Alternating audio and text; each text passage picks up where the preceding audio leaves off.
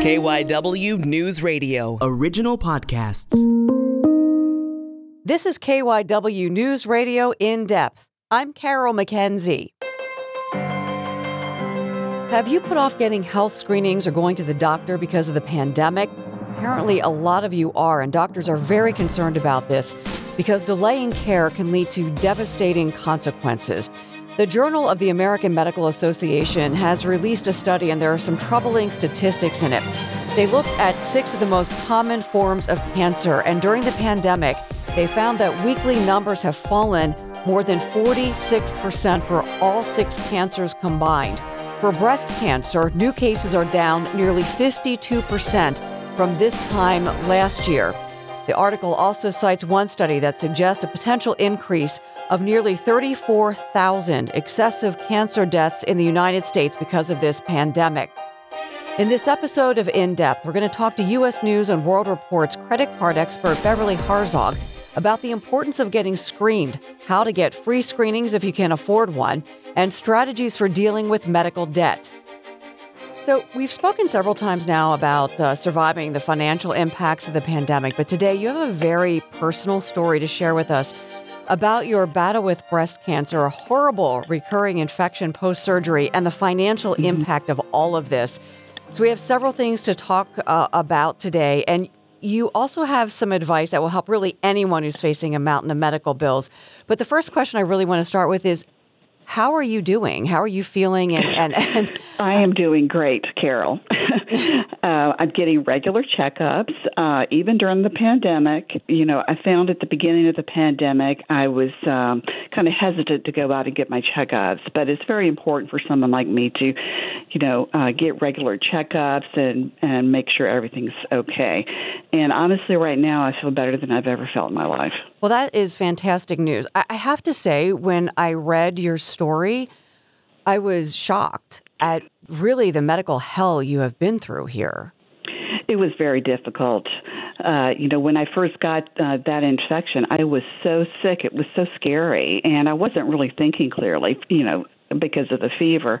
But I was so fortunate that I wasn't by myself. My husband was with me, so he got me to the ER that day. And you know, what doesn't kill us makes us stronger. so in this case that that is so true. so can you walk us through a little bit through your story here? When were you diagnosed? And and the reason I'm asking is because mm-hmm. you really have an important message to share with women about about what happened and the importance of getting screened. Mm-hmm. Oh gosh, it's so important. And you know what reminded me to get a mammogram was my Facebook friends. Several of them had just recently been diagnosed with breast cancer, and they shared their stories. And I thought, hmm, you know, it's been a couple of years actually. I hate to say that, but you know, you get caught up in your life, everything's going fine, you just tend to forget about preventive measures you're supposed to be taking. And so that reminded me to get checked. And I didn't go because I had found any issues. You know, I just thought, oh, time for my checkup. You know, I'm I'm behind. And so I was shocked when uh, you know, they they pulled me into another room after my mammogram and said, We need to do a little more, you know, uh you know a little more detailed mammogram because we found something that's suspicious. But i still was optimistic. I'm just an optimistic person by nature. And i thought oh well if there's anything there you know i've gotten the you know you have dense tissue letter before. So i figured it was something like that. So when they you know they told me i needed to get a biopsy you know i was pretty i was pretty shocked but i I was still optimistic it would probably be benign, but I went through with it, and that's the important thing. You have to follow up. I have a family history, so I really shouldn't have gotten so you know relaxed about my uh, mammograms and checkups. Uh, so especially you know if you're over forty. Um, you know, but if you have a family history, even if you're under 40, you know, talk to your doctor about what you need to do in your specific case. And we're going to get to that in a bit, the, the screenings that are available. Um, but the other thing that was shocking is after your, eh, you know, after the surgeries for mm-hmm. your breast cancer, you found mm-hmm. yourself battling a horrible infection. I did, Carol. Um, you know, I had a, a high fever, uh, horrible pain. I mean, I, I couldn't stand up without screaming. it was that bad, and it came on me so suddenly. I knew I hadn't felt well for days. I'd even called my doctor, but the symptoms were pretty mild, you know, for a MRSA infection. And then all of a sudden, I woke up that Sunday morning, and I couldn't stand. It was the pain was just almost unbearable. And as soon as I got to the ER, they, you know, they looked at me and said, okay, you have a MRSA infection. You were going to test for it, but we can see this. That's what's going on. And so I was immediately admitted and put in isolation. And uh, I was in the hospital for about five days. Okay, and this is only ten days after I had breast cancer surgery. And during that time, I was on IVs uh, twenty four seven and I had to have surgery again to sort of wash out the infection. It was really a, a devastating period of time for me, and I'm just I'm, I'm very grateful to have made it through that. And then at the end of it, now you're dealing with a mountain of medical bills. That's right. Yes, and you know, I'm one of the fortunate ones. Actually, I mean, my my bills, you know, totaled well over two hundred thousand dollars, but fortunately, I had really good insurance. I still, though, had several several thousand that I had to pay uh, out of pocket expenses. I had an emergency fund that helped me survive that. But honestly, I still get bills. I got a bill for anesthesia a couple of weeks ago for twelve hundred dollars. I'm like, what? yeah. So uh, unfortunately, when you go through a major medical crisis like this, you know. Uh, reminders of how much you still owe keep popping up and you have to be very organized and stay on top of it and talk to your insurance and make sure you know that they've paid all they're going to pay and sometimes you go to um, a hospital that is in network and then mm-hmm. you get a bill for the doctors at the hospital who are out of network. That's happened. Yes, that is so true. I mean, that is what is so tricky about insurance. And, you know, for anybody listening, it's so important, you know, even if you're in network, to check and make sure that the professionals they bring in to help you, like the anesthesiologist, mm-hmm make sure that they're covered also by your insurance, a part of that group, or find out how much it's going to cost you out of pocket. And this just this means you're going to have to ask your provider a lot of questions up front. And I really did not do that. If I had to go through this again, hopefully never again, but should I ever have to, you know, I would ask a lot more questions up front. I just made an assumption that my good insurance would cover just about everything except for my uh, deductible. And, you know, I was wrong about that. Yeah. And, um, you know, a lot of people, cost is a big reason that a lot of people. Mm-hmm. Are avoiding it. And now, of course, in the middle of a pandemic, a lot of people have lost jobs. A lot of people have lost coverage. Um, mm-hmm. And in fact, uh, U.S. News and World Report, you guys did a survey, a recent survey about that, and um, mm-hmm. you found that uh, 44% of respondents have postponed seeing a doctor because of the high cost. Yes, that is correct, and and you know that's a very scary number, uh, particularly when you're talking about you know breast cancer, uh, because you know there's been an upward trend of breast cancer cases uh, over the years. So I mean this is something that you really can't put off, and I think right now we're seeing people delay, you know, because of the possible cost, and, you know, so many people have had a bad year financially because of the pandemic. Many people have lost jobs. You know, they've had their salaries cut. You know, they're really just trying to hang on. And I know, speaking as a parent, you know, if you're going to put your money anywhere, you're going to make sure your kids get care. And so I just want to encourage women everywhere to, you know, do what it takes to, you know, try to you know, uh, keep up with your checkups. And, and and on that note, Beverly, you know, there are resources, right, for people, for women who might have poor insurance coverage or no insurance coverage.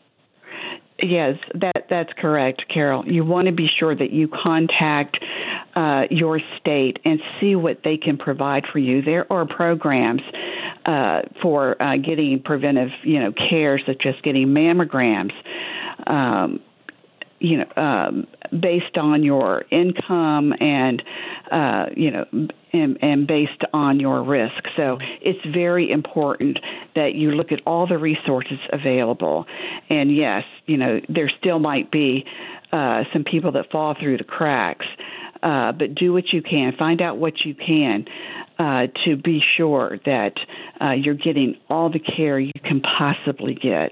And at the end of this podcast, for those of you who need that information, I will have some phone numbers to call if you need to get screened, either cervical cancer screening or breast cancer screening. Numbers you can call if you can't mm-hmm. afford it. Um, so Beverly, let's move on then to how uh, you know how you handle these large medical bills that maybe you can't mm-hmm. pay. I mean, the one thing because you are you and you have your emergency fund. you know, I mean, because we've we, have we have talked about that before, and you've talked about how important it is to have that emergency fund. Mm-hmm. So you had that. It still took kind of a big bite out of it. Your out of pocket expenses.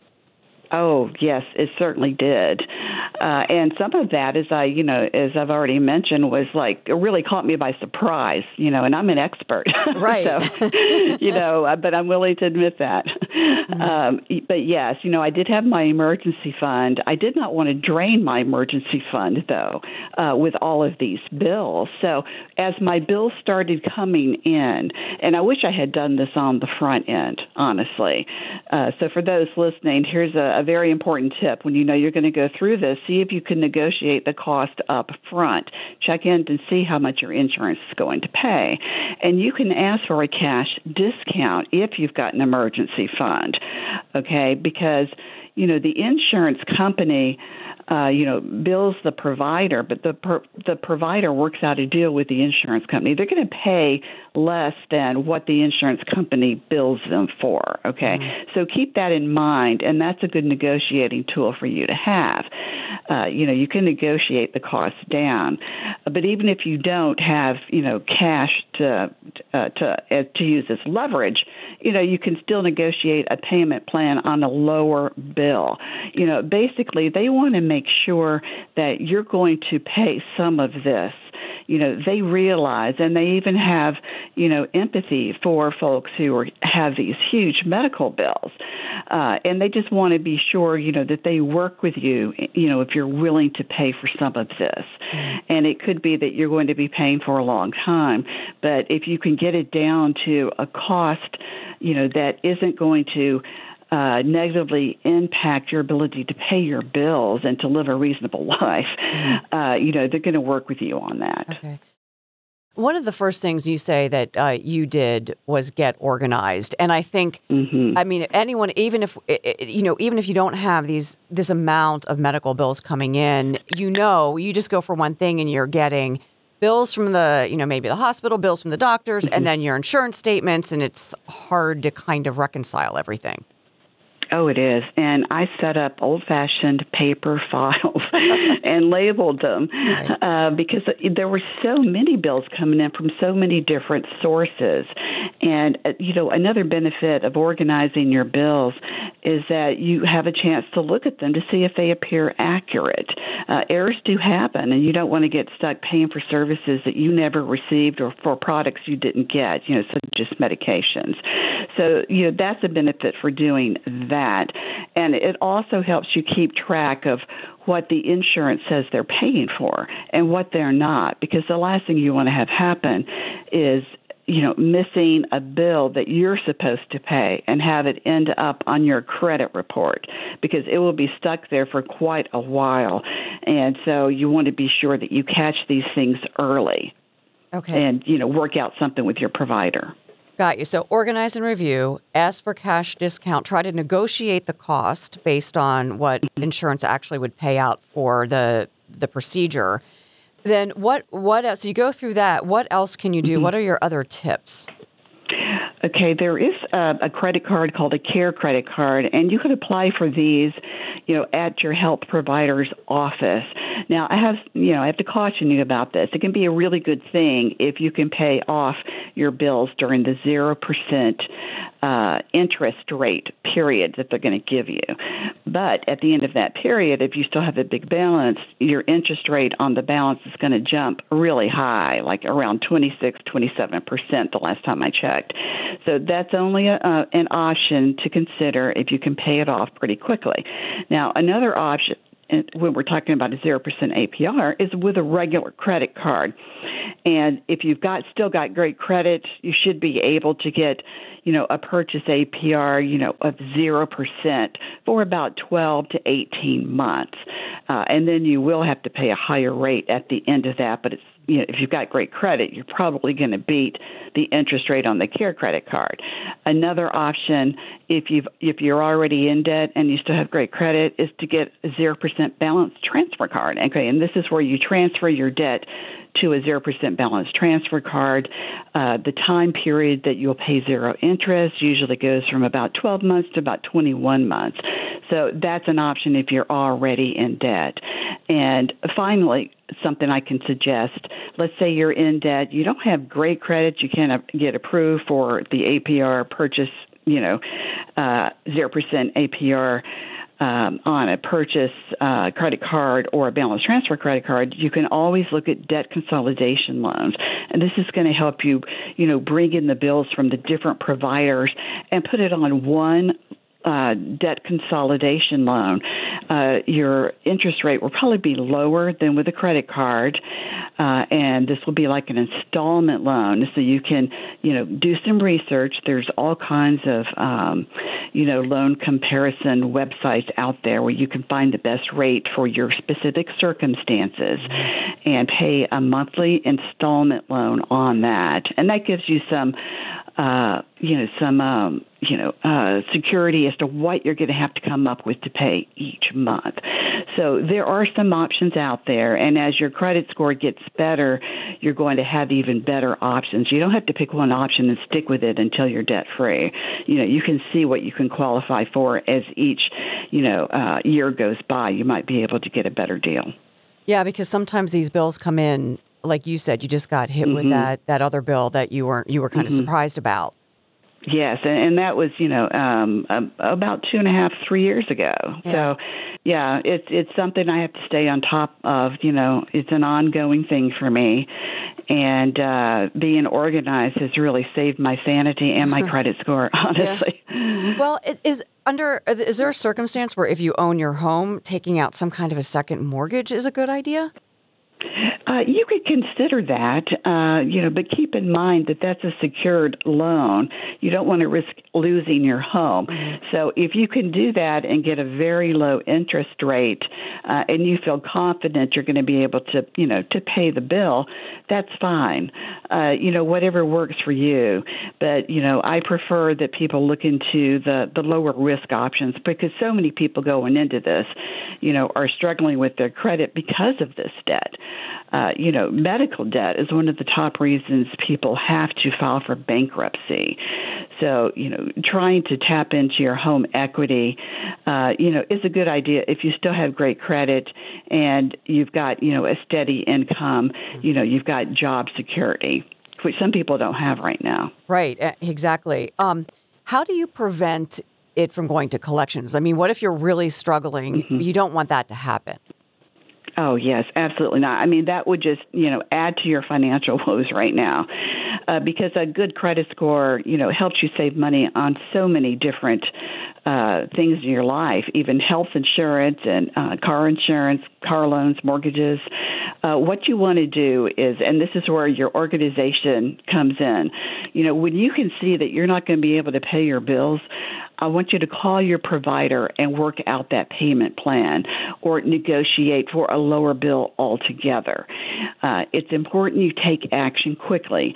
Don't wait until it goes into collections and you know and you've got probably about 90 days to 120 days before it might go to collections don't wait because once it gets you know uh, sold to a debt collection company and shows up on your credit report it's hard to get it off if that information is accurate. So it could be there for seven years, further dragging down your score. You know, the only silver lining there is that after the first two years, it has less impact, and there are some credit scores that weigh medical debt differently. Uh, you know, some of them give you a, a pass based on the version used, credit score version used, and the amount of debt. But do what you can, you know, to prevent it going, you know, into debt collections. I can't imagine the stress of dealing with astronomical medical bills while also de- dealing with a serious health threat, which, uh, you know, whether it's mm-hmm. breast cancer right now or, or COVID, you've been sick. Um, I, you know, that's got yes. to be overwhelming. So, beyond the practical mm-hmm. tips that you've given us, do you have any advice on? I mean, how did you get through this? Mm-hmm. How did you maintain your sanity and your emotional health while you were dealing with this? You know, I'm so glad you asked that question because, you know, this is a part of uh, breast cancer and medical debt that a lot of people never ask. you know, uh, it's so important to have uh, family and friends. You've got to have an emotional support system and call them, let them know what you need. Um, I also practice meditation, and that is something that helped me immensely going through this. I mentioned I'm an optimistic person by nature. Um, and you know that helped me get through this as well. Uh, and exercise, exercise, do what you can. I mean, obviously, I couldn't you know be lifting weights while I'm recovering from breast cancer, but I could walk. Okay, I did a lot of exercise outside uh, to kind of clear my head and manage my stress. So, family and friends are important. Uh, if you can meditate even for five minutes during the day, you'll be surprised. Just some deep breathing is going to help you. And get some exercise. Get outside. Get some exercise. Find an exercise buddy if that's what you need to get out and walk. You know, I've I've always been fortunate that I love exercise. I'm I'm one of those people. So uh, it was just uh, a relief for me to get out and walk. So, uh, yeah, take care of yourself. Self care is so important. Beverly, thank you so much for joining us. And um, I'm so happy to hear that you are doing well. I am, thank you. And, you know, I just want to, you know, make sure people keep this in mind. Even during a pandemic, take care of yourself. And now, here are those numbers to call to find out if you qualify for free or low cost mammograms or pap tests. And they'll also help you find out where you can get screened. In PA, call the state's Healthy Woman program. That number, 800 215 7494. In Jersey, call the Cancer Education and Early Detection Program at 800 328 3838. And in Delaware, call 211 to reach Screening for Life. These programs are all run out of each state's Department of Health, and you can also find more information about this at cdc.gov. That's it for this episode of KYW News Radio In Depth. You can listen and subscribe to the podcast on the radio.com app or wherever you listen to your favorite shows. I'm Carol McKenzie, and we'll have another episode out soon.